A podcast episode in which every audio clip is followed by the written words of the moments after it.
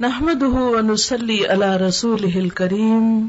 أما بعد، فأعوذ بالله من الشيطان الرجيم. بسم الله الرحمن الرحيم. رب اشرح لي صدري ويسر لي أمري. واحلل عقدة من لساني يفقه قولي.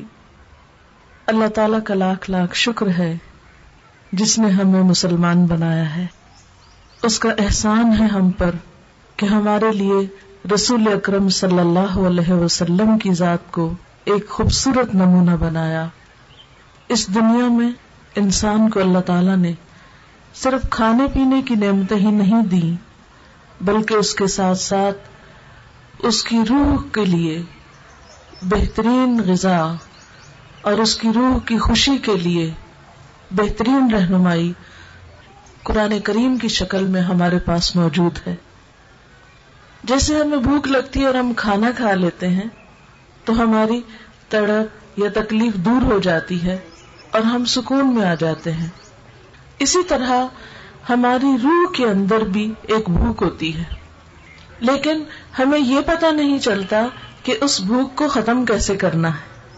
اس بھوک کو ختم کرنے کے لیے ہم مختلف طریقے اختیار کرتے رہتے ہیں۔ اور بعض لوگوں کا خیال ہے کہ موسیقی روح کی غذا ہے۔ اس لیے جب وہ بے چین ہوتے ہیں یا اداس ہوتے ہیں، تو وہ عموماً گانے وغیرہ سننے لگتے ہیں۔ اور گانے سن کر اپنے دل کو خوش کرنے کی کوشش کرتے ہیں۔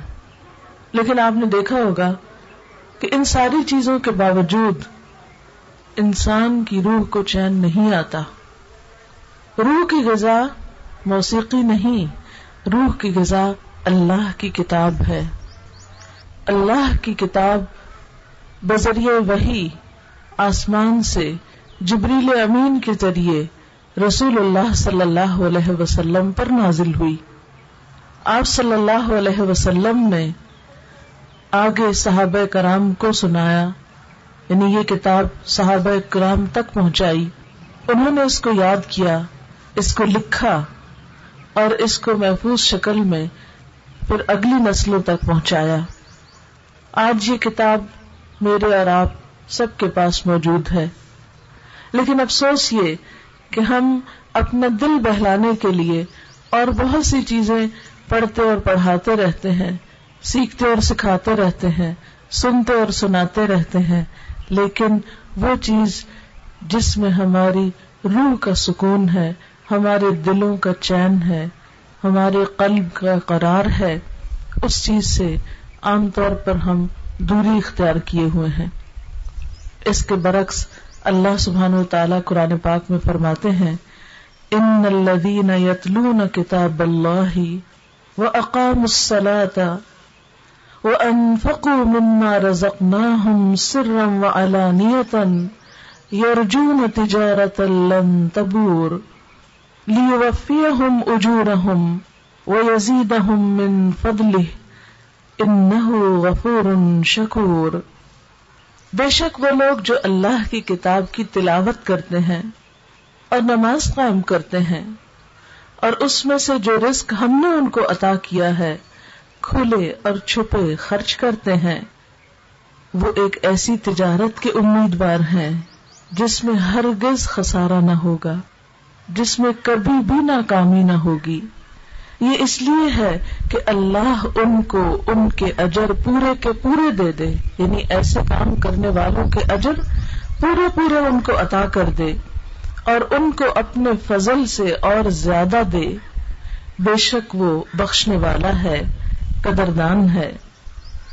تو آئیے ان آیات کی تلاوت سنتے ہیں ایک خوبصورت آواز میں، اور پھر اس کے بعد مزید دیکھتے ہیں کہ اللہ تعالی ہمیں کیا فرماتے ہیں۔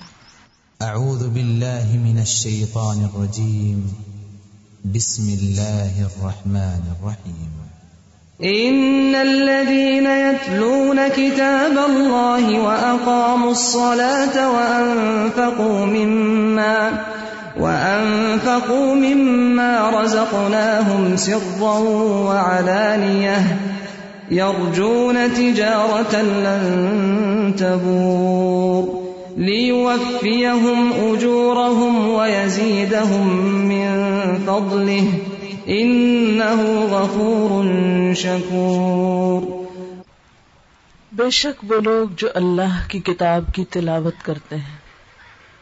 اللہ کی کتاب اس لیے نہیں آئی کہ اسے بند کر کے رکھ دیا جائے۔ اور جب کوئی فوت ہو جائے تو پھر سب پر سپارے نکال کے بانٹ دیے جائیں۔ یا یہ ہے کہ اگر گھر میں کوئی بیماری ہے یا پریشانی ہے، تو اس وقت کتاب کھول کر اسے پڑھا جائے۔ یا کوئی مشکل پیش آ گئی ہے تو اس میں سے فال نکال لی جائے اور مشکل کا حل معلوم کیا جائے۔ نہیں، اللہ کی کتاب اس لیے آئی ہے کہ اس کو پڑھا جائے۔ کوئی بھی کتاب کس لیے ہوتی؟ کتاب کا مطلب کیا ہوتا ہے؟ کتاب کس لیے لکھی جاتی؟ کتاب کس لیے چھاپی جاتی؟ کتاب کس لیے ایک دوسرے کو دی جاتی کس لیے لائبریریوں میں رکھی جاتی کس لیے ہم گھر لے کر آتے ہیں تاکہ اس کو پڑھیں؟ اور اگر آپ نے اس کو پڑھنا نہ ہو، تو اس کو گھر میں رکھنے کا مطلب ہی کوئی نہیں۔ ہاں یہ الگ بات ہے کہ اب کچھ رواج بھی بنتا جا رہا ہے کہ جہاں ڈیکوریشن پیسز سے لوگ گھروں کو سجاتے ہیں، بعض لوگ خوبصورت کتابیں لا کے ان کو بتاؤ ڈیکوریشن پیس کے رکھتے ہیں اور سجاوٹ کا کام ان سے لیتے ہیں۔ اور ان میں سر فہرست ہم نے قرآن پاک رکھ لیا ہے کہ جس کو بہت خوبصورت جلد میں چھاپتے ہیں اور سجا کے رکھ دیتے ہیں۔ بعض اوقات اس کی خوبصورت آیتوں کی کیلیگرافی کرا کے خوش خط لکھوا کے ان کو اپنے گھروں میں لٹکا لیتے ہیں تاکہ ہر آنے جانے والا دیکھ کے تعریف کرے کہ انہوں نے کتنی خوبصورت سینری لگائی ہوئی ہے۔ دیواروں کی ڈیکوریشن کے لیے استعمال کرتے ہیں۔ لیکن قرآن پاک ڈیکوریشن کے لیے نہیں آیا۔ وہ الگ بات ہے کہ اس کو ایک خوبصورتی کے لیے اگر لکھ لیا جائے تو حرج نہیں۔ لیکن یہ اس کا مقصد نہیں۔ یہ اس کی جگہ نہیں۔ یہ تو ایسے ہی ہے نا جیسے آپ کوئی قیمتی کپڑا لے کر آئے گھر پہننے کے لیے اور آپ سوچے کہ اتنا قیمتی ہے۔ چلو اس کو دیوار پہ لٹکا دیتے ہیں کہ دیکھ کے خوش ہوتے رہیں۔ تو دیوار پر لٹکانے سے اس کی قیمت ادا نہیں ہوگی۔ اس کپڑے کا حق ادا نہیں ہوگا۔ وہ کپڑا آپ کے جسم پر زیادہ اچھا لگے گا، زیادہ فائدہ دے گا آپ کو، بنسبت اس کے کہ وہ کہیں آپ دیوار پہ لٹکا کے صرف دیکھ دیکھ کے دل خوش کرتے رہیں تو سب سے پہلا کام جو قرآن پاک کے ساتھ ہمیں کرنا ہے، وہ کیا ہے؟ جو اللہ تعالیٰ نے فرمایا، ان الذین یتلون کتاب اللہ بے شک وہ لوگ جو اللہ کی کتاب کی تلاوت کرتے ہیں۔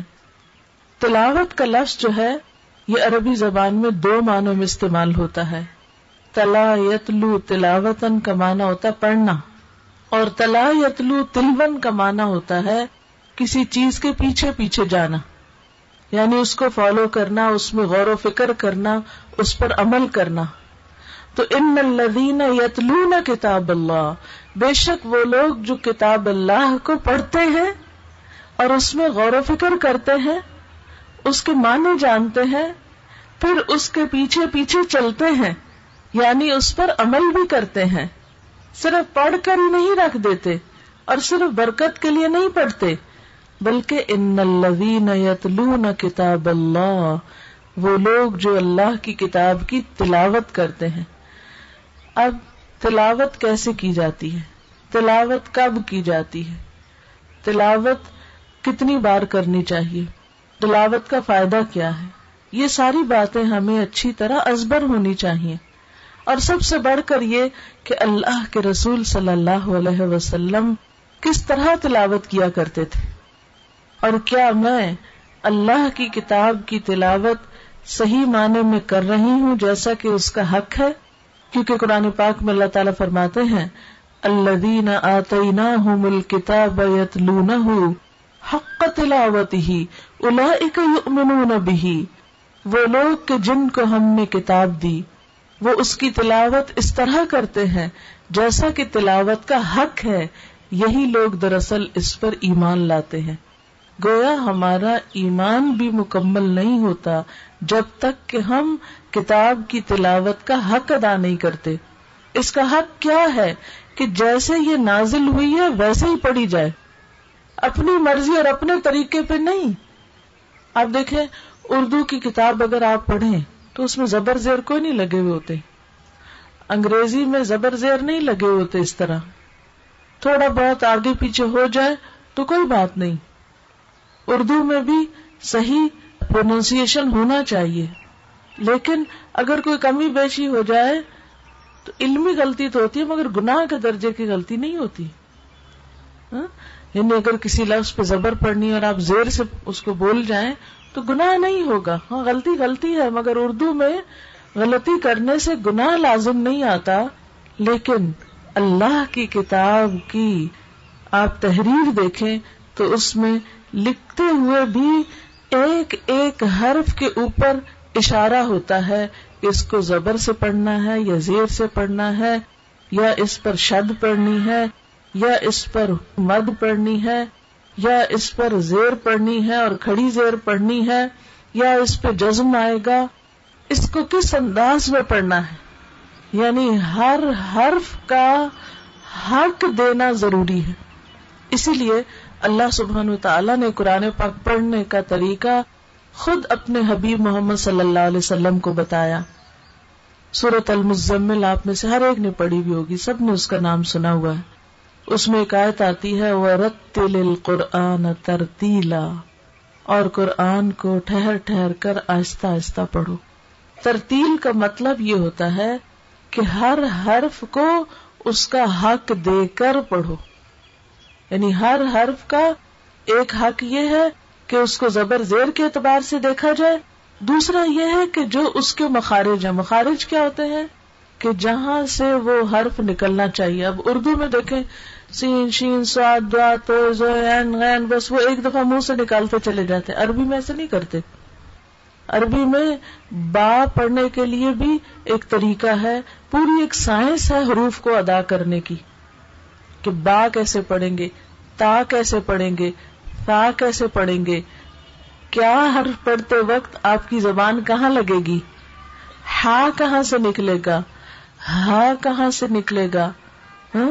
سین اور سواد میں کیا فرق ہوگا؟ اسی طرح ویل اور زا میں کیا فرق ہوگا؟ یہ ہر حرف کو اس کا حق دینا یہ ترتیل کی بنیادی شرط ہے۔ اور پھر یہ نہیں کہ آپ کچھ حرف کھا جائیں یا کچھ لفظ کھا جائیں، وہ جلدی میں جیسے تیسے ان کو پڑھ جائیں، قرآن کے ساتھ یہ مذاق نہیں کر سکتے۔ تو یتلو نہ ہو حق کا تلاوت ہی میں کیا ہے؟ اس کے حروف کا حق دیا جائے، اس کے اوپر جو زبر زیر پیش ہے، اس کو اسی کے مطابق پڑھا جائے۔ کیونکہ اگر وہ اس طرح نہیں پڑھے گا تو مطلب بھی بدل جائے گا۔ اور اگر مطلب بدل جائے گا تو تاثیر بھی بدل جائے گی۔ تو ہم اگر اللہ تعالی سے محبت کرتے ہیں، اللہ تعالیٰ کو اس کائنات کا خالق اور مالک سمجھتے ہیں، اس کتاب کو اللہ کا کلام سمجھتے ہیں، تو پھر ہمارے اوپر کیا لازم آتا ہے کہ ہم اس کو صحیح پڑھیں؟ اچھا ہم سب اپنے آپ سے سوال کریں۔ اور وہ سوال کیا کہ میں اللہ کی کتاب کیا صحیح طور پر پڑھتی ہوں؟ کیا میں کتاب کا حق ادا کرتی ہوں؟ اور پھر حق ادا کرنے میں صرف اس کے صحیح مخارج وغیرہ نہیں آتے۔ اس کے ساتھ ساتھ اس کی ہر آیت پر کہاں رکنا ہے، کہاں نہیں رکنا۔ ٹھیک ہے نا؟ کیونکہ بعض اوقات اگر آپ جملہ اس طرح بولے کہ جہاں آپ کو اسٹاپ کرنا چاہیے، وہاں آپ اسٹاپ نہیں کریں۔ انگریزی میں بھی آپ نے دیکھا ہوگا کہ ٹیچرز آپ کو پنکچویشن سکھاتے ہیں اور پنکچویشن کا امتحان بھی ہوتا ہے۔ ایک پیراگراف دے دیا جاتا ہے وداؤٹ پنکچویشن آپ کو کہا جاتا ہے کہ آپ اس کو سارے پنکچویشن لگائیں۔ تو جہاں سینٹینس ختم ہوتا ہے، وہاں کتنا ضروری ہوتا ہے فل اسٹاپ اگر اسٹوڈینٹ اس کو نہ لگا تو غلطی شمار ہوتی ہے کہ یہاں پر سینٹینس کمپلیٹ ہو گیا فل اسٹاپ لگاؤ۔ بالکل اسی طرح قرآن پاک میں بھی کئی جگہوں پر فل اسٹاپ ہوتا ہے۔ اور وہ فل اسٹاپ لگانا چاہیے۔ اس پر رک جانا چاہیے۔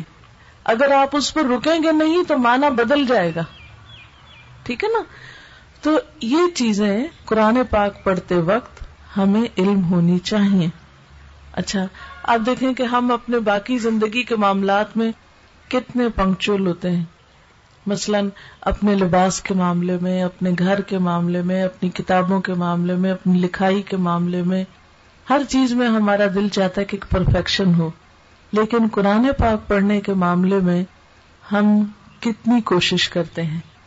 چونکہ اللہ تعالی نے کتاب کی تلاوت کرنے والوں کا اتنا بے پناہ اجر بتایا ہے کہ وہ ایک ایسی تجارت کر رہے ہیں جس میں ہرگز نقصان نہیں ہونا، بالکل نقصان نہیں ہونا۔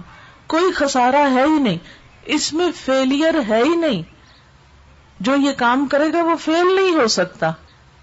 ارجن تجارت لن تبور۔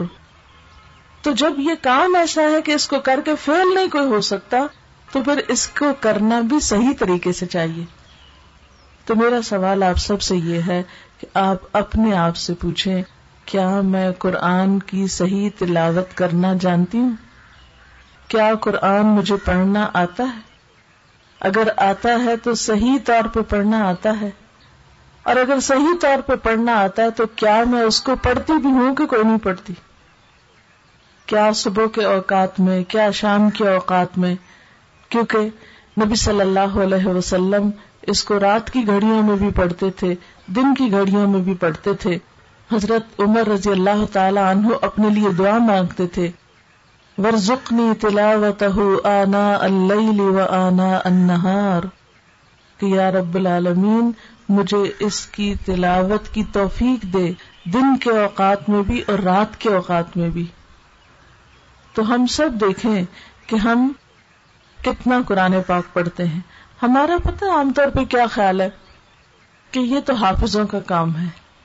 کہ وہ حفظ کر لیں اور دن رات پڑا کرے ان کو دہرائی کی ضرورت ہے، ہم کوئی حافظ ہے یا بازو ختم کہتے ہیں، یہ مولویوں کا کام ہے۔ یا جو ریلیجس لوگ ہیں، ان کا کام ہے۔ جو دیندار مذہبی لوگ ہیں، بس وہ تلاوت کیا کرے تو ہم کوئی غیر مذہبی ہیں؟ ہم کون ہیں؟ عام طور پہ ہم کہتے ہیں نا، فلاں بڑا مذہبی ہے۔ بھائی وہ تو مذہبی ہے تو ہم غیر مذہبی ہیں، ہمارا کوئی مذہب نہیں۔ ہم بھی مذہبی ہیں۔ جو شخص مسلمان ہوتا ہے، دین اسلام کے دائرے میں داخل ہو جاتا ہے، وہ سارے مذہبی ہوتے ہیں۔ اس میں مذہبی اور غیر مذہبی کی کوئی تقسیم نہیں۔ تو جب ہم واقعی اپنے آپ کو مذہبی کہتے ہیں کہ ہاں ہم مذہبی ہیں، یا تو یہ کہ مذہبی ہونا کوئی جرم ہے، یا یہ کہ ناپسندیدہ چیز ہے، تو نہ یہ جرم ہے اور نہ ہی کوئی ناپسندیدہ چیز ہے۔ تو اگر ہم مذہبی ہیں تو پھر ہمیں کیا کرنا چاہیے؟ مذہب کی جو ذمہ داریاں ہمارے اوپر عائد ہوتی ہیں، ان کو پورا کرنا چاہیے۔ اور ان میں سب سے پہلی بات اللہ کی کتاب کو صحیح پڑھنا آنا چاہیے۔ اب دیکھیں کہ اگر کوئی انگریزی ٹھیک سے نہ نہ پڑھے تو لوگ اس پہ ہنستے ہیں۔ بہت سے لوگوں کو انگریزی آتی ہوتی ہے، شرم کے مارے نہیں بولتے کیونکہ ان کا ایکسنٹ اچھا نہیں ہوتا۔ وہ پنجابی ایکسنٹ میں انگریزی بولتے تو لوگ سن کے ان پہ ہنسنا شروع کر دیتے ہیں، لہٰذا وہ ڈر کے مارے بولتے ہی نہیں۔ چاہے کتنی بھی آتی ہو کہ ہمیں ٹھیک سے نہیں بولنی آتی۔ یا یہ کہ اس کے اندر جملوں کی کنسٹرکشن ہے، وہ صحیح طور پر نہیں کر سکتے تو پھر نہیں ڈر کے مارے بولتے۔ تو اسی طرح جن لوگوں کی قرآن کی تلاوت ٹھیک نہیں ہوتی، عام طور پر وہ بھی ڈر کے مارے پڑتے نہیں ہیں۔ وہ کیا کہتے ہیں؟ کیا پتا گناہ ہو۔ اور اس طرح وہ ایک بہت بڑی سعادت سے محروم رہ جاتے ہیں۔ سعادت کیا ہے؟ کہ یہ کوئی دنیا کی کتاب نہیں ہے۔ اللہ کی کتاب ہے۔ کون ہے اللہ؟ وہ جس نے اتنا اونچا آسمان بنایا۔ وہ جس نے طرح طرح کے درخت اگائے، جس میں ہر درخت کا شیڈ مختلف ہے، ہر ایک کی اونچائی مختلف ہے۔ اگر آپ غور کریں، تو ہر درخت کا ایک خاص سائز ہے، وہ اس سے اوپر نہیں جا سکتا۔ کچھ درخت جو ہوتے ہیں، وہ چھوٹے سائز کے ہوتے ہیں۔ آپ جتنی مرضی ان کو کھاد پانی ڈال لیں، وہ بہت اونچے نہیں جا سکتے۔ اسی طرح کچھ بہت اونچے ہوتے ہیں، آپ ان کو روک نہیں سکتے کہ بس اتنا وہ خوبصورت نہیں لگیں گے۔ گھاس کو کوئی درخت نہیں بنا سکتا، یہ کس کا فیصلہ ہے؟ کس کی پلاننگ ہے؟ سورج کو نکالنا، بادل کو لانا، ہوا چلانا، یہ کون کرتا ہے؟ یہ اللہ رب العزت کرتا ہے۔ اس اللہ کا یہ کلام ہے، اس اللہ کی یہ کتاب ہے۔ لہذا اس کو پڑھنا این انسان کی سعادت ہے اور صحیح پڑھنا اس کے لیے ضروری ہے۔ تو ان الذین یتلون کتاب اللہ۔ بے شک وہ لوگ جو اللہ کی کتاب کی تلاوت کرتے ہیں اور اس کو اپنے لیے بہت فائدے کی چیز سمجھتے کیونکہ ایک حرف پڑھنے پر دس نیکیاں ملتی ہیں۔ الف، لام نیم کہنا، تین حرف پڑھنا ہے اور اس پر تیس نیکیاں ملتی ہیں۔ دنیا کی کوئی کتاب مجھے بتائیے جس کو پڑھ کے آپ کو ہر حرف پہ ایک نیکی ملتی ہو۔ اس کا یہ مطلب نہیں کہ دنیا کی کتابیں پڑھنا چھوڑ دیں۔ لیکن اگر ہم دنیا کے چھوٹے سے فائدے کے لیے دنیا کی کتابیں پڑھتے ہیں، کیونکہ ہمیں پتا ہے کہ ہم یہ پڑھیں گے تو امتحان میں پاس ہوں گے، ہم پاس ہوں گے تو ہمیں ڈگری ملے گی، ہمیں ڈگری ملے گی تو نوکری ملے گی، عزت ملے گی۔ تو اس دنیا کی عزت کے لیے، نوکری کے لیے ہم کتابیں پڑھتے ہیں نا۔ حالانکہ ہمیں پتا ہوتا ہے، کوئی نہیں دس نیکی ہر حرف میں ملنی۔ بازو کا تنگ بھی پڑھتے ہیں، مشکل میں بھی ہوتے ہیں، دل نہیں بھی چاہتا، لیکن فائدہ ہوتا ہے تو ہم پڑھتے ہیں۔ تو پڑھنا چاہیے، ضرور پڑھنا چاہیے۔ امت مسلمہ کو زیادہ سے زیادہ پڑھنا چاہیے، لڑکیوں کو بھی پڑھنا چاہیے، لڑکوں کو بھی پڑھنا چاہیے۔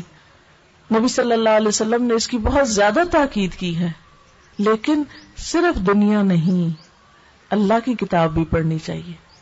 اور اگر ہم اپنے دن کے چوبیس گھنٹوں کو صحیح طور پر آرگنائز کریں، اس کا صحیح ٹائم ٹیبل بنائیں، تو ضرور اس میں سے ٹائم نکل آئے گا کہ ہم اس کتاب کو بھی صحیح پڑھیں، جس کے ہر حرف کے پڑھنے پر دس نیکیاں ہیں۔ اور اس میں آپ دیکھیے، اگر آپ اس کے بارے میں شک میں ہیں کہ آپ ٹھیک نہیں پڑھتے، تو اس کا حل کیا ہے؟ کہ جو ٹھیک پڑھتا ہو، اس کو آپ سنا دیں۔ کہیں سے کسی ٹیچر کا بندوبست کر لیں اور اگر نہیں کوئی ٹیچر ملتا تو الحمد للہ اب ایسی کراطیں ایسی کیسٹس ملتی ہیں کہ آپ ان کو سن سن کر اپنی کراط ٹھیک کر لیں۔ بعض اوقات انسان بڑا ہو جاتا نا، پھر اس کو شرم آتی کہ کوئی کہے گا او اتنی بڑی ہو گئی، بچوں کی ماں ہو گئی۔ اور ابھی قرآن نہیں پڑھنا آتا۔ ابھی ہو گئی بھول، غفلت ہو گئی، بچپن میں نہیں کسی نے ٹھیک پڑھایا۔ ہمارا کیا قصور ہے؟ لیکن اب ہمیں ٹھیک کر لینا چاہیے، کیونکہ ابھی تو ہمیں زندگی کی مہلت ملی ہوئی ہے، ابھی تو ہم دنیا میں ہیں۔ جب یہ مہلت ختم ہو جائے گی، تو پھر اس کے بعد کچھ نہیں کر سکیں گے، لیکن ابھی تو ہم کچھ کر سکتے ہیں۔ لہذا میں سب بچیوں سے بھی یہ کہوں گی ماں سے بھی یہ کہوں گی، جو بھی یہاں بیٹھے ہیں، کہ دیکھیے، یہ قرآن وہ چیز ہے جو دنیا میں بھی آپ کا ساتھی ہے، آپ کی روح کو سکون دے گا، آپ کی زندگی میں برکت دے گا۔ اور اس کے ساتھ ساتھ قبر میں بھی یہی ساتھ جائے گا۔ اسی کی روشنی ہوگی، یہی بہترین دوست ہوگا۔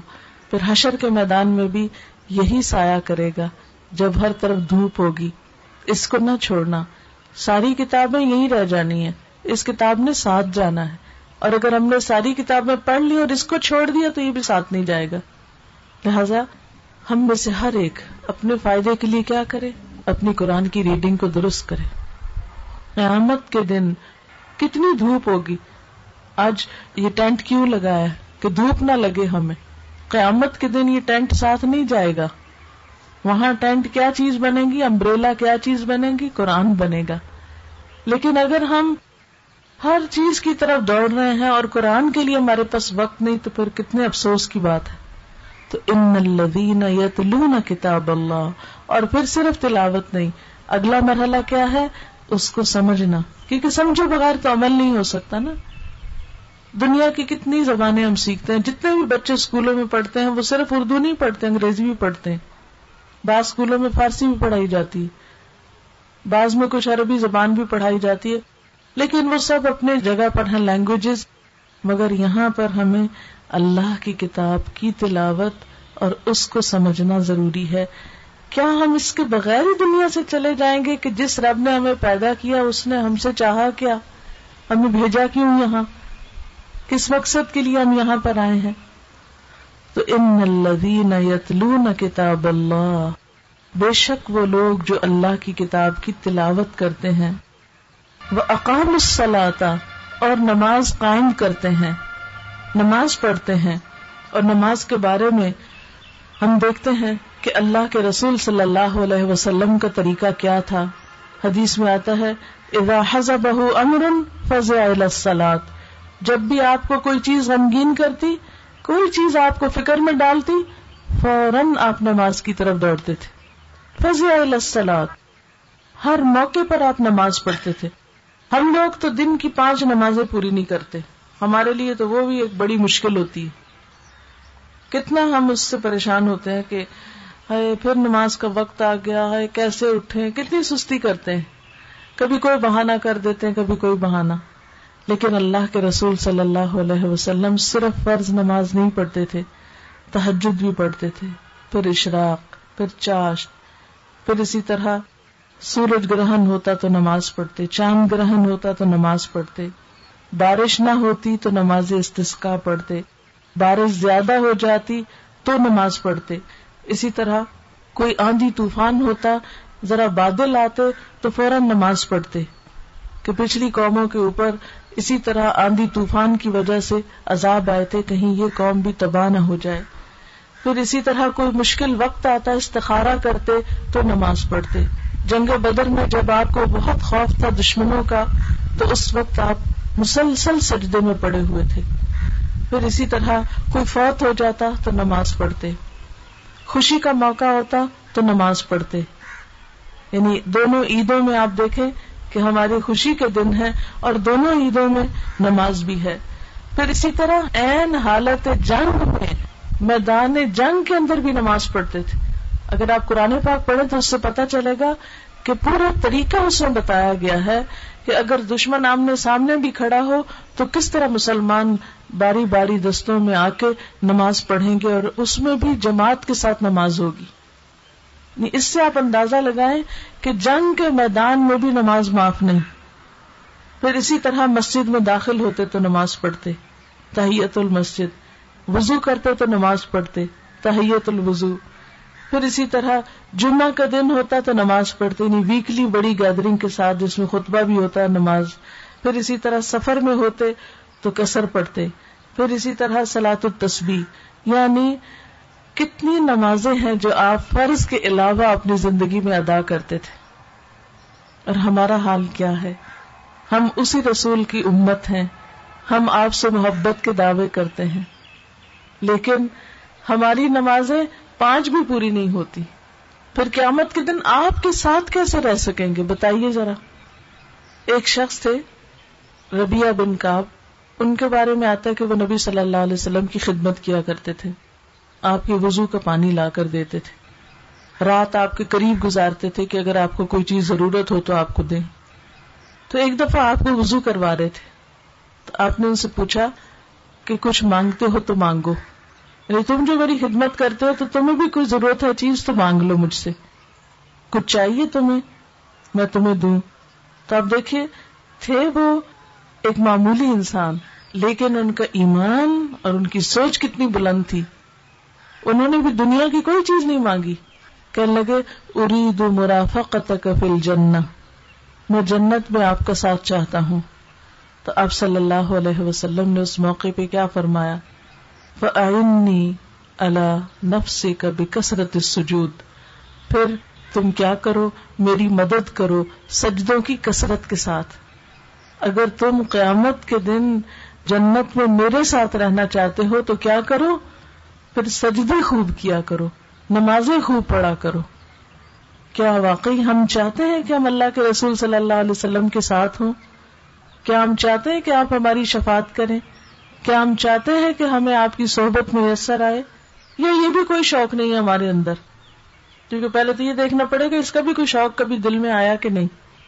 دنیا میں آپ دیکھیں کہ دنیاوی اعتبار سے مشہور لوگ ہوتے ہیں، ان کے لیے کیا کیا کرتے ہیں؟ مثلاً پچھلے دنوں انڈیا پاکستان کے جو میچز ہو رہے تھے، تو اس میں جو ٹکٹیں بکتی تھی ان میں کسی نے مجھے بتایا کہ کوئی انڈیا کا ایکٹر آیا ہوا تھا، تو جس سیٹ پر اس نے بیٹھ کر میچ دیکھنا تھا، اس کے ساتھ والی سیٹ کا ٹکٹ اسی ہزار میں بکا۔ صرف اس شخص نے اسی ہزار کیوں لگائے کہ میں اس ایکٹر کے ساتھ بیٹھ کے میچ دیکھوں گا؟ صرف ساتھ بیٹھنے کے اس نے اتنے پیسے دیے۔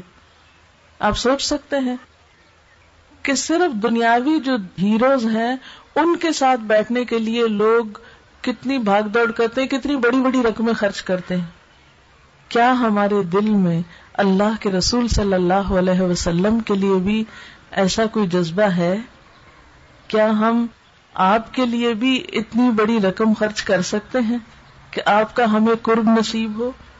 ہم قیامت کے دن آپ کے ساتھ ہو ظاہر دنیا میں تو اب ایسا کوئی موقع نہیں، لیکن قیامت کے دن آپ کا ساتھ حاصل کرنے کے لیے پھر قیمت کیا ہے اس ٹکٹ کی؟ نماز۔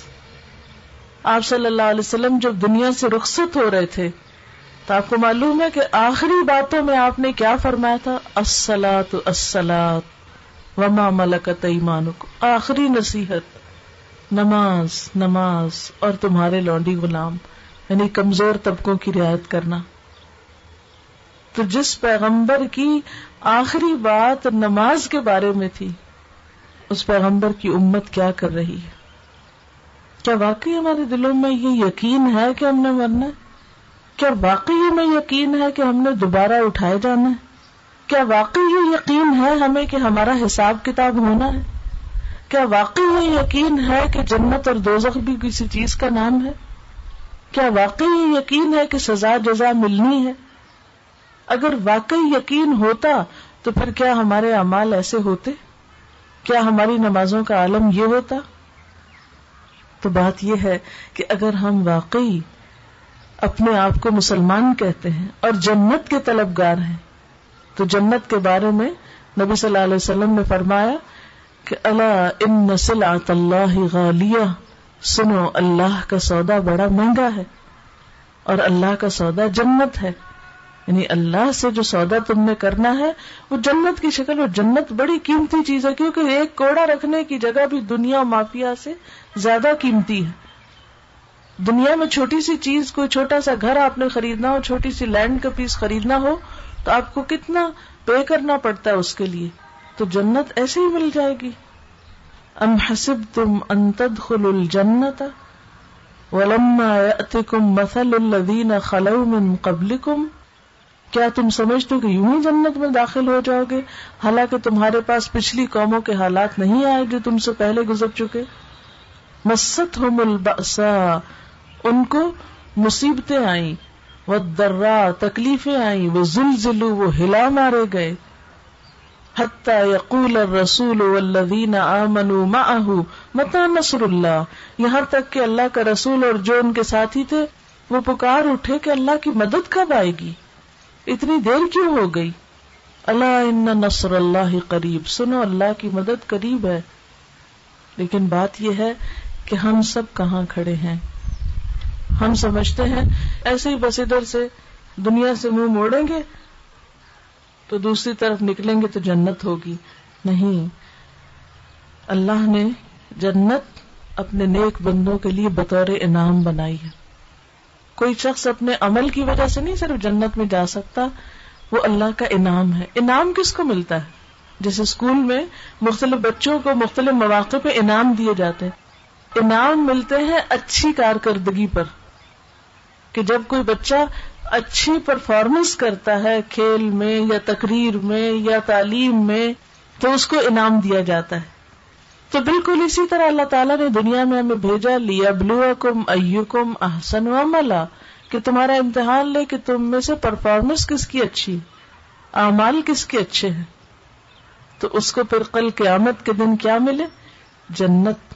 تو ان الدین یتلون کتاب اللہ و اقام السلاتا بے شک وہ لوگ جو اللہ کی کتاب کی تلاوت کرتے ہیں اور نماز قائم کرتے ہیں مما رزقناهم۔ اور اس میں سے خرچ کرتے ہیں جو ہم نے ان کو رزق دیا ہے۔ یعنی اپنا مال دوسروں پر خرچ کرتے ہیں۔ کیسے؟ سر و علانیہ چھپا کے بھی، دکھا کے بھی۔ ظاہری طور پر بھی اور خاموشی کے ساتھ بھی۔ خاموشی سے کرنے کا موقع ہو تو خاموشی سے کر دیتے اور اس کا اشتہار نہیں دیتے۔ اور اگر کہیں ظاہر دینے کا وقت آئے تو انتظار نہیں کرتے کہ اچھا جب چھپا کے دینے کا وقت آئے گا تبھی دوں گی، نہیں، ابھی تو ذرا سب دیکھ رہے ہیں۔ نہیں، جو بھی موقع ہو، وہ خرچ کرتے چلے جاتے ہیں۔ آپ صلی اللہ علیہ وسلم کا اگر اخلاق دیکھیں، تو کانا خلق قرآن اور اخلاق کیا تھا آپ کا؟ سب سے جو اہم ترین آپ کے اخلاق میں چیز تھی، وہ یہ کہ جو اپنے لیے پسند کرتے تھے، وہی دوسروں کے لیے کرتے تھے۔ لہذا کوئی بھی چیز دوسروں سے بچا کے اپنے لیے نہیں رکھتے تھے کہ یہ تو میرے لیے اور بچی کچی چیزیں بیکار کی دوسروں کے لیے، جو ہمارا طرز عمل ہوتا ہے۔ کہ بہترین اپنے لیے اور باقی ماندہ دوسروں کے لیے۔ حالانکہ اللہ سبحانہ تعالیٰ نے قرآن پاک میں کیا فرمایا، لن تنالوا البر حتى تنفقوا مما تحبون کہ تم نیکی کو ہرگز نہیں پا سکتے جب تک کہ وہ خرچ نہ کرو جس سے تم محبت رکھتے ہو۔ اس کا مطلب نہیں کہ ہم ضروری ہے کہ ساری اپنی پسندیدہ چیزیں گھر سے نکال دیں، لیکن کبھی تو وہ بھی خرچ کرنا چاہیے جن چیزوں سے ہمیں محبت ہے۔ جو چیزیں ہماری پسندیدہ ہیں۔ تو ہم دیکھتے ہیں کہ اللہ سبحان و تعالیٰ ایک اور جگہ سورت المنافقون کے آخر میں بھی وارننگ دیتے ہیں۔ کیا؟ یا اے لوگو جو ایمان لائے ہو، لا تلحکم اموالکم ولا اولادکم عن ذکر اللہ۔ اے لوگو جو ایمان لائے ہو، تمہارے مال اور تمہاری اولادیں تمہیں اللہ کی یاد سے غافل نہ کر دیں۔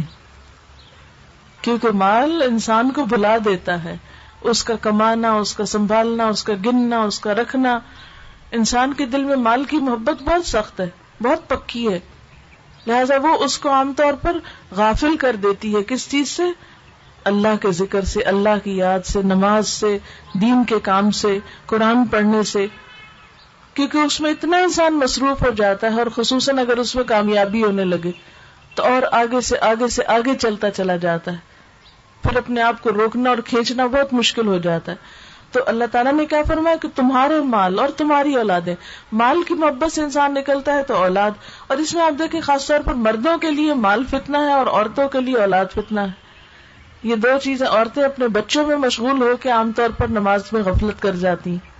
مرد اگر کام کاروبار میں کرتے ہیں تو عورتیں اولاد کی وجہ سے کرتی ہیں۔ تو دونوں کو نصیحت ہے کہ دیکھو تمہیں اللہ کے ذکر سے، اللہ کی یاد سے، عبادت سے یہ دونوں چیزیں غافل نہ کریں۔ بعض اوقات ہم کیا کہتے ہیں؟ ہم کہتے ہیں، کیا کریں؟ بہت مصروف ہے بہت کام ہے۔ ہمیں نہیں ٹائم نماز کا، یا ہمیں نہیں ٹائم اللہ کے کام کا۔ کس وقت تلاوت کرے کاموں سے ہی نہیں فرصت۔ یہی بہانے کرتے ہیں نا عام طور پر۔ تو کیا اللہ تعالیٰ کو نہیں پتا تھا کہ میرے بندوں کو اتنے کام ہوں گے کہ نماز کا انہیں ٹائم نہیں ہوگا؟ اللہ کو پتا تھا۔ لیکن یہی تو ہمارا امتحان ہے کہ جب ہم این دنیا میں اتنے مشغول ہوں، تو پھر جب اللہ تعالیٰ بلائے تو سب کو چھوڑ کر آ جائے۔ دیکھے نا، جس سے آپ محبت کا دعوی کرتے ہیں، تو پھر آپ اس کی بات بھی مانتے ہیں نا۔ تو اگر اللہ تعالیٰ سے ہم محبت کا دعویٰ کرتے تو پھر یہ کیا بات ہوئی؟ اللہ تعالیٰ کہ او نماز کی طرف او کامیابی کی طرف، تو اب کہ اللہ تعالیٰ ہمیں، ویسے آپ سے بہت محبت ہے، لیکن ابھی ہم دنیا کے کام میں لگے ہوئے ابھی ہم مال سمیٹنے میں لگے ہوئے یا ابھی ہم بچوں کو سنبھالنے میں لگے ہوئے اس لیے آپ کے پاس نہیں آ سکتے۔ یہ تو کوئی محبت نہ ہوئی۔ مثلاً آپ نے دیکھا ہوگا، دو دوست ہیں۔ تو اگر ایک دوست دوسری دوست کو کسی کام کے لیے بلاتی ہے یا کسی بات کے لیے بلاتی ہے اور وہ اس کی بات سننے کو ہی تیار نہ ہو، تو وہ دوستی رہ سکتی؟ کبھی نہیں رہ سکتی وہ دوستی۔ تو اسی طرح اللہ کے ساتھ بھی دوستی نہیں رہ سکتی، محبت نہیں رہ سکتی، تعلق نہیں رہ سکتا جب تک کہ انسان اللہ تعالی کی پکار پہ لبیک نہ کہے۔ تو اے ایمان والو، تمہیں تمہارے مال اور اولاد اللہ کے ذکر سے غافل نہ کر دے وہ میں فال کا اور جو ایسا کرے گا یعنی مال اور اولاد کے دھندے میں پھنس کے اللہ کو بھولے گا۔ فولا کا حمل خاصرون تو یہی لوگ دراصل خسارا پانے والے ہیں۔ ان کا پھر بڑا نقصان ہو جائے گا۔ وہ انفقو مما رزق اور خرچ کرو اس میں سے جو ہم نے تمہیں رسک دیا ہے۔ من قبل ان یأتی احدکم الموت۔ اس سے پہلے پہلے کہ تم میں سے کسی کی موت کا وقت آ جائے۔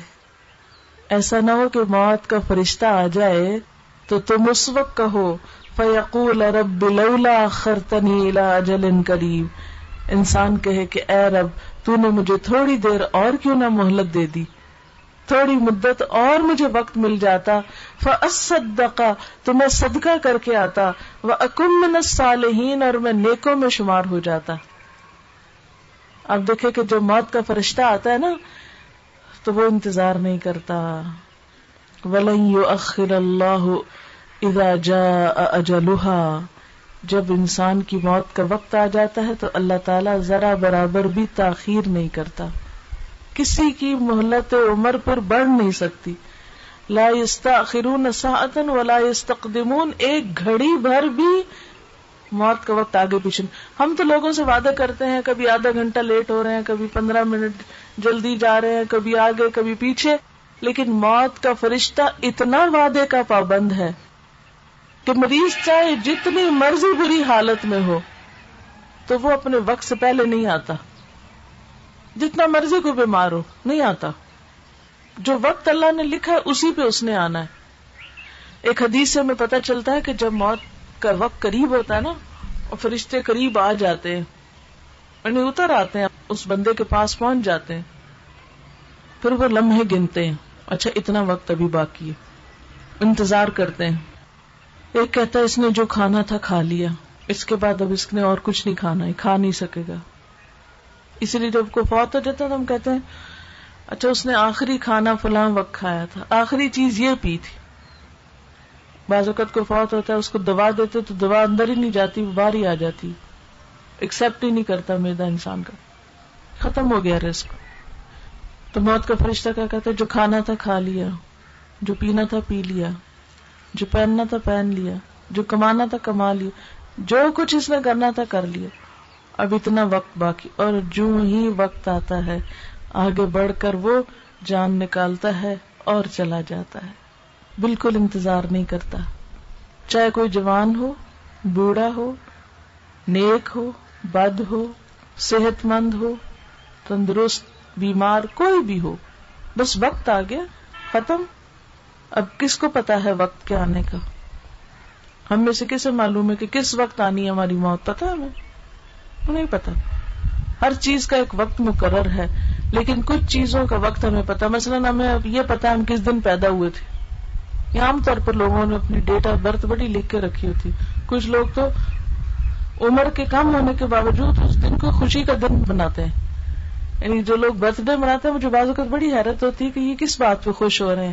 زندگی کا ایک سال کم ہونے پہ، وہ بتیاں بجھانے پہ۔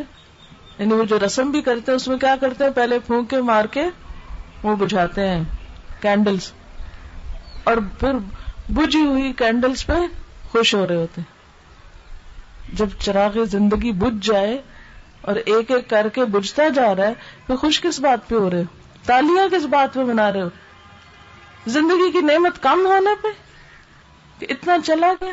اور اس پہ تالیاں بج رہی کس قدر افسوس کی بات ہے، کس قدر ناسمجھی کی بات ہے۔ اگر ہمارا مال کم ہو جائے تو ہم تالیاں بجاتے ہیں اس پہ۔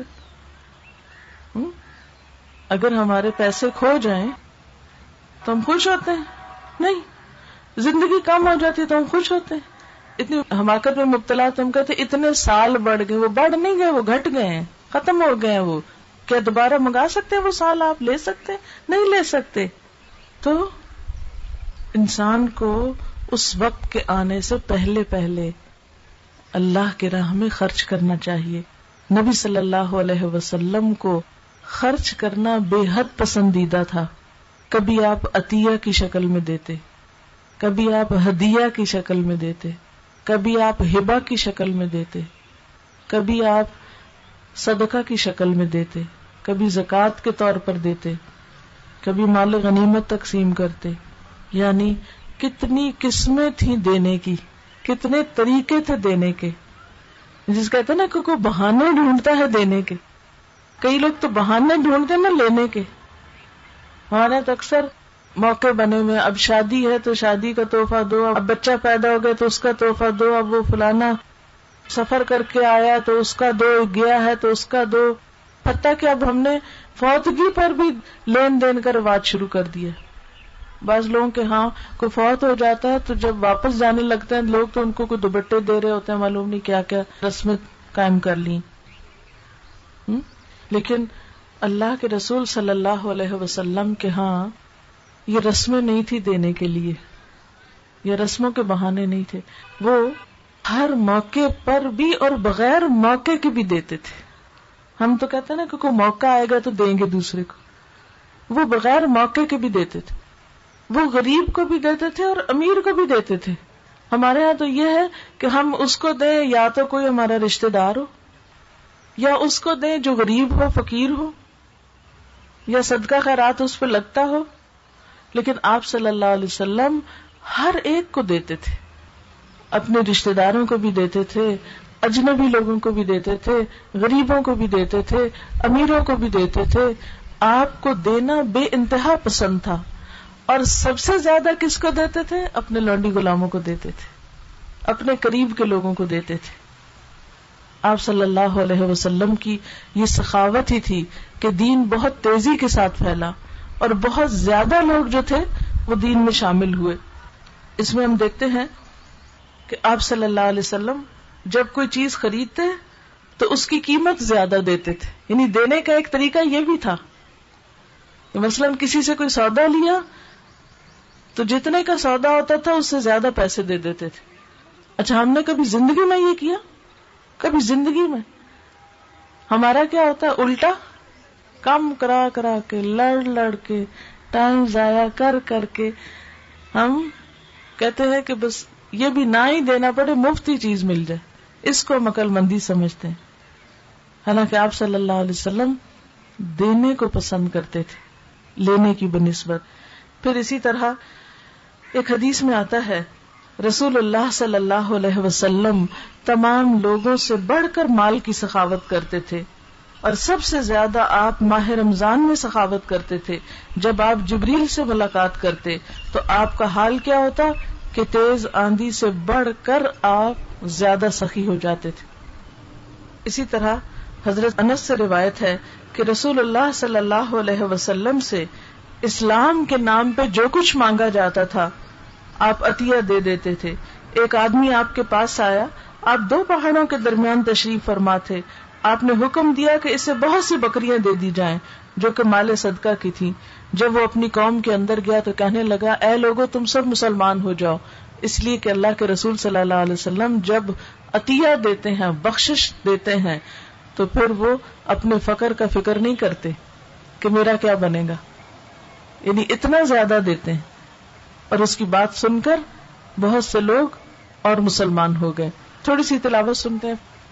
ان الذين يتلون كتاب الله واقاموا الصلاه وانفقوا وانفقوا مما رزقناهم سرا وعلانيه يرجون تجاره لن تبور ليوفيهم اجورهم ويزيدهم من فضله انه غفور شكور حضرت انس رضی اللہ تعالی عنہ سے روایت ہے کہ ایک آدمی رسول اللہ صلی اللہ علیہ وسلم کے پاس صرف دنیا کے حصول کے لیے آتا یعنی دنیا کی لالچ میں آتا، لیکن شام کو اس کی کایا پلٹ جاتی۔ وہ کسی نیت سے آتا تھا، لیکن آنے کے بعد اس کے اندر دین کی ایسی محبت پیدا ہوتی کہ ساری دنیا سے زیادہ اس کو دین ہی پیارا ہو جاتا۔ کیونکہ واقعی اللہ کا کلام اور اللہ کی بات دنیا کی ہر نعمت سے بڑھ کر ہے۔ کبھی اگر ہم سوچیں کہ دنیا کی چیزیں کتنی چھوٹی چھوٹی ہیں جن کی محبت میں ہم گرفتار ہیں۔ کن چیزوں کو پوچھتے ہیں؟ کن چیزوں سے محبت کرتے ہیں؟ زیور کپڑے سے۔ زیور کیا دھاتی تو ہے؟ ختم ہو جاتا ہے۔ جب ہم دنیا سے جاتے ہیں تو ساتھ ہی اتار لیتے۔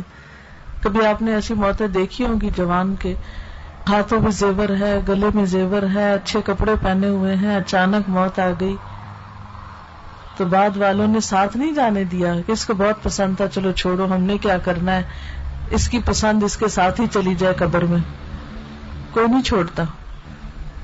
دفنانے سے پہلے ہر چیز اتار لیتے ہیں۔ تو جو چیز ادھر رہ جانی ہے، اس سے ہماری محبت ہے۔ اور جس قرآن نے ساتھ جانا ہے، اس سے محبت کیوں نہیں ہے؟ کیونکہ قرآن اگر ہمارے ساتھ دفن نہ بھی کیا جائے نا تو جو ہمارے دل میں ہے، جو ہماری روح میں اترا ہوا ہے، جو ہمارے خیالوں میں ہے، جو ہمارے اعمال میں ہے، وہ قرآن ہمارے ساتھ وہاں تک پہنچے گا۔ مسلم احمد کی ایک حدیث کے مطابق، قبر کی جو وحشت ہوگی، جو تنہائی ہوگی، اس میں قرآن ایک خوبصورت دوست کی شکل میں انسان کے ساتھ ہوگا۔ اور انسان کو قبر کی تنہائی میں پھر گھبراہٹ نہ ہوگی۔ ہم میں سے ہر ایک کے لیے قبر کا تصور جو ہے وہ بڑا ہی وحشت ناک ہے۔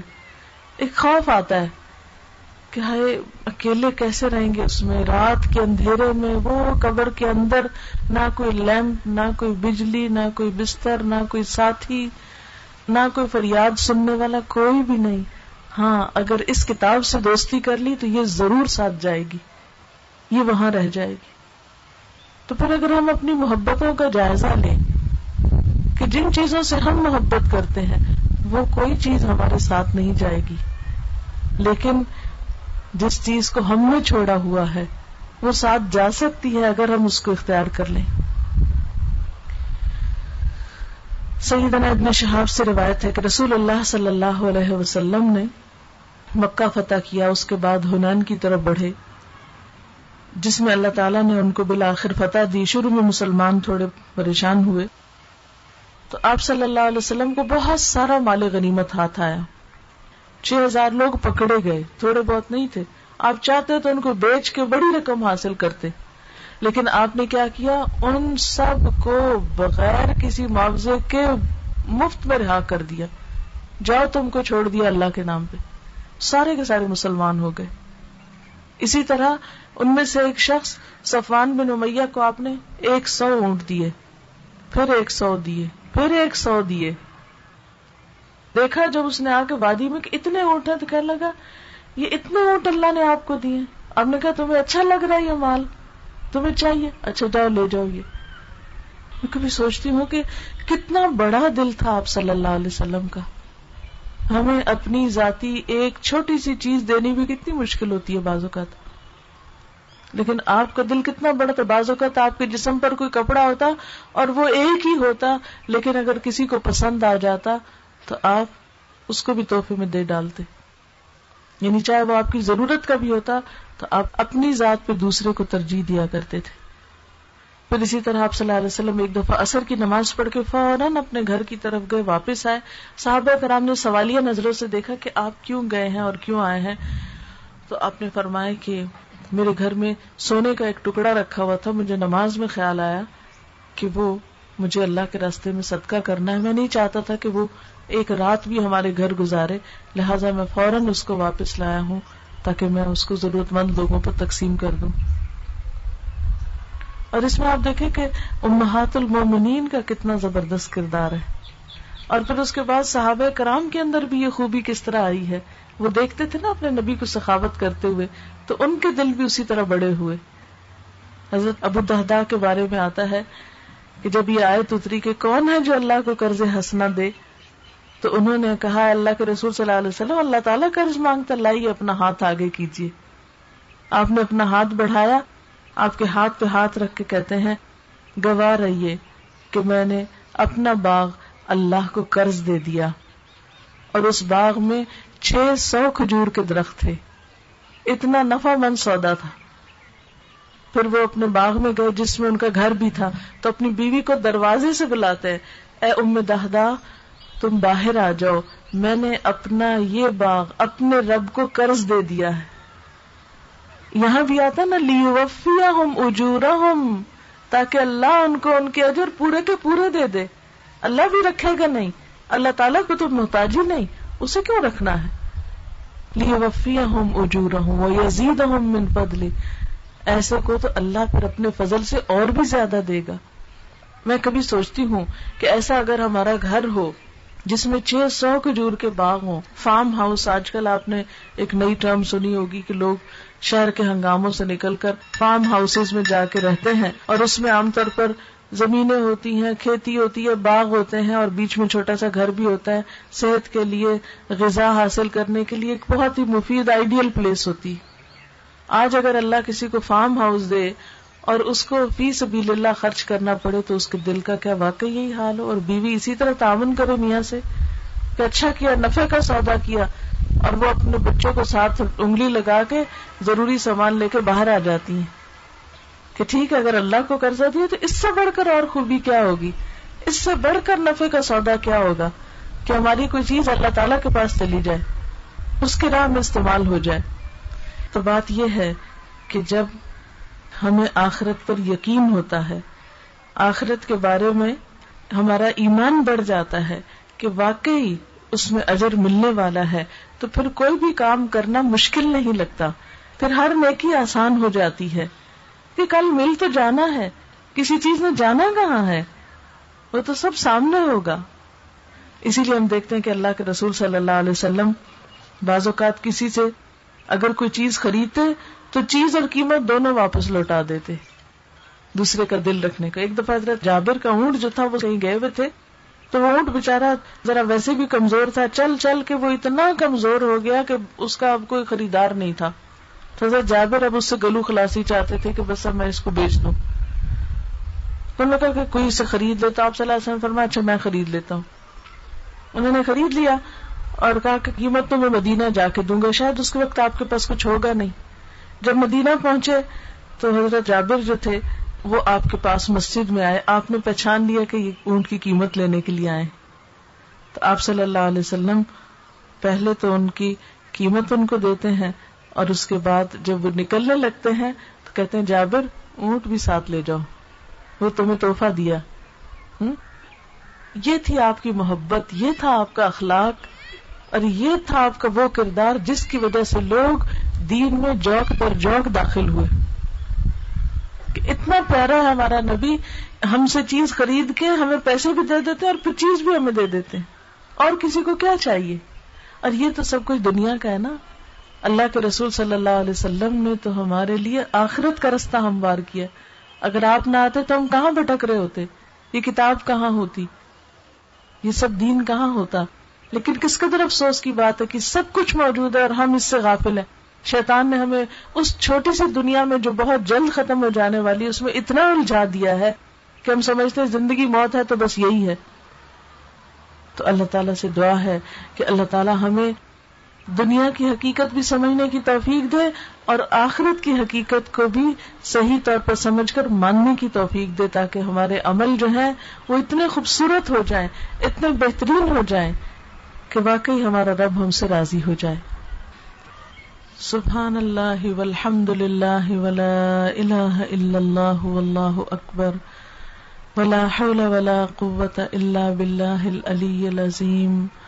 اللهم صل على محمد وعلى آل محمد كما صليت على إبراهيم وعلى آل إبراهيم إنك حميد مجيد اللهم بارك على محمد وعلى آل محمد كما باركت على إبراهيم وعلى آل إبراهيم إنك حميد مجيد ربنا آتنا في الدنيا حسنة وفي الآخرة حسنة وقنا عذاب النار. ربنا لا تزغ قلوبنا بعد إذ هديتنا وهب لنا من لدنك رحمة إنك أنت الوهاب. ربنا هب لنا من أزواجنا وذرياتنا قرة أعين واجعلنا للمتقين إماما. ربنا لا تؤاخذنا إن نسينا أو أخطأنا. ربنا ولا تحمل علينا إسرا كما حملته على الذين من قبلنا. ربنا ولا تحملنا ما لا طاقة لنا به. واعف عنا واغفر لنا وارحمنا. أنت مولانا، فانصرنا على القوم الكافرين. یا حی یا قیوم برحمتک نستغیث۔ یا اللہ پاک، جو کچھ ہم نے پڑھا ہے، جو کچھ ہم نے سنا ہے، اپنی رحمت سے اسے قبول فرما۔ اگر کوئی بھول چوک ہو گئی ہو تو ہم سے درگزر فرما۔ جو بات آپ کی مرضی کے مطابق ہوئی ہو، ہمیں اس پر عمل کی توفیق عطا فرما۔ یا رب العالمین، تو ہمیں نیکی کی توفیق دے، نیکی سے محبت کرنا سکھا۔ ہمیں اللہ کی کتاب کو صحیح طور پر پڑھنے اور سمجھنے کی توفیق عطا فرما۔ یا اللہ، ہمیں نمازوں کا پابند بنا۔ ہماری نمازوں میں خوشو و خزو پیدا فرما۔ یا اللہ پاک، ہمیں اپنے مال کو اپنے رستے میں خرچ کرنے کی توفیق عطا فرما۔ ہمارے دلوں سے بخل اور حسد کو دور کر دے۔ ہمارے دلوں کو وسیع کر دے۔ یا رب العالمین، ہمیں اچھے اخلاق عطا فرما۔ یار ہم الراحمین، ہمیں بات کا سچا اور وعدے کا پکا بنا دے۔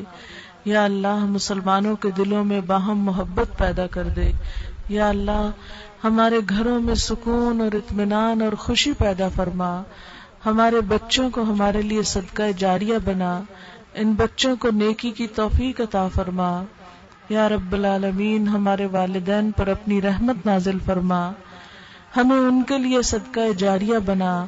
ہمارے استادوں پر، عزیزوں، بزرگوں، دوستوں، سب پر اللہ کی رحمت نازل فرما۔ یا رب العالمین، ہماری بھول چوک سے درگزر فرما۔ ہماری نیت کو اپنے لیے خالص کر لے۔ یا اللہ، تو ہماری آخرت کو اچھا کر دے۔ ہمیں مرتے وقت کلمہ نصیب فرمانا۔ یا اللہ، ہماری قبروں کو روشن کر دینا۔ یا اللہ، ہمارا حساب کتاب آسان فرما دینا۔ ہمیں جنت الفردوس میں جگہ عطا فرمانا، جہنم کی آگ سے محفوظ رکھنا۔ یا اللہ، جہنم کی آگ سے محفوظ رکھنا۔ یا رب العالمین، ہمارے دلوں اور سوچوں میں وسط پیدا کر دے۔ یا ارحم الراحمین، ہمارے ملک کو دن دگنی اور رات چگنی ترقی عطا فرما۔ یا اللہ، اس جگہ پر اپنی خیر و برکت نازل فرما۔ جنہوں نے اس مجلس کا اہتمام کیا ہے، اللہ اس میں خیر اور برکت پیدا کر دے۔ ان کو اس کی بہترین جزا عطا فرما دے۔ یا رب العالمین، جو بچے اسکول میں پڑھتے ہیں، انہیں دین اور دنیا کی بہترین بھلائیاں عطا فرما۔ ان کے استادوں کو بہترین جزائے خیر عطا فرما۔ یا اللہ، تو ہم سب پر اپنی رحمت نازل کر دے۔ ہمیں اچھے کاموں کی توفیق دے اور برے کاموں سے بچنا سکھا۔ یا اللہ، تمام بیماروں کو صحت کاملہ عطا فرما۔ سب دکھی لوگوں کے دکھ دور فرما۔ یا اللہ، جو جس مشکل میں گرفتار ہے، اس کی مشکل کو آسان کر دے۔ ربنا تقبل منا انك انت السميع العليم وتب علينا انك انت التواب الرحيم وصلى الله تعالى على خير خلقه محمد وعلى آله وأصحابه وأهل بيته أجمعين برحمتك يا أرحم الراحمين. إلهي آمين.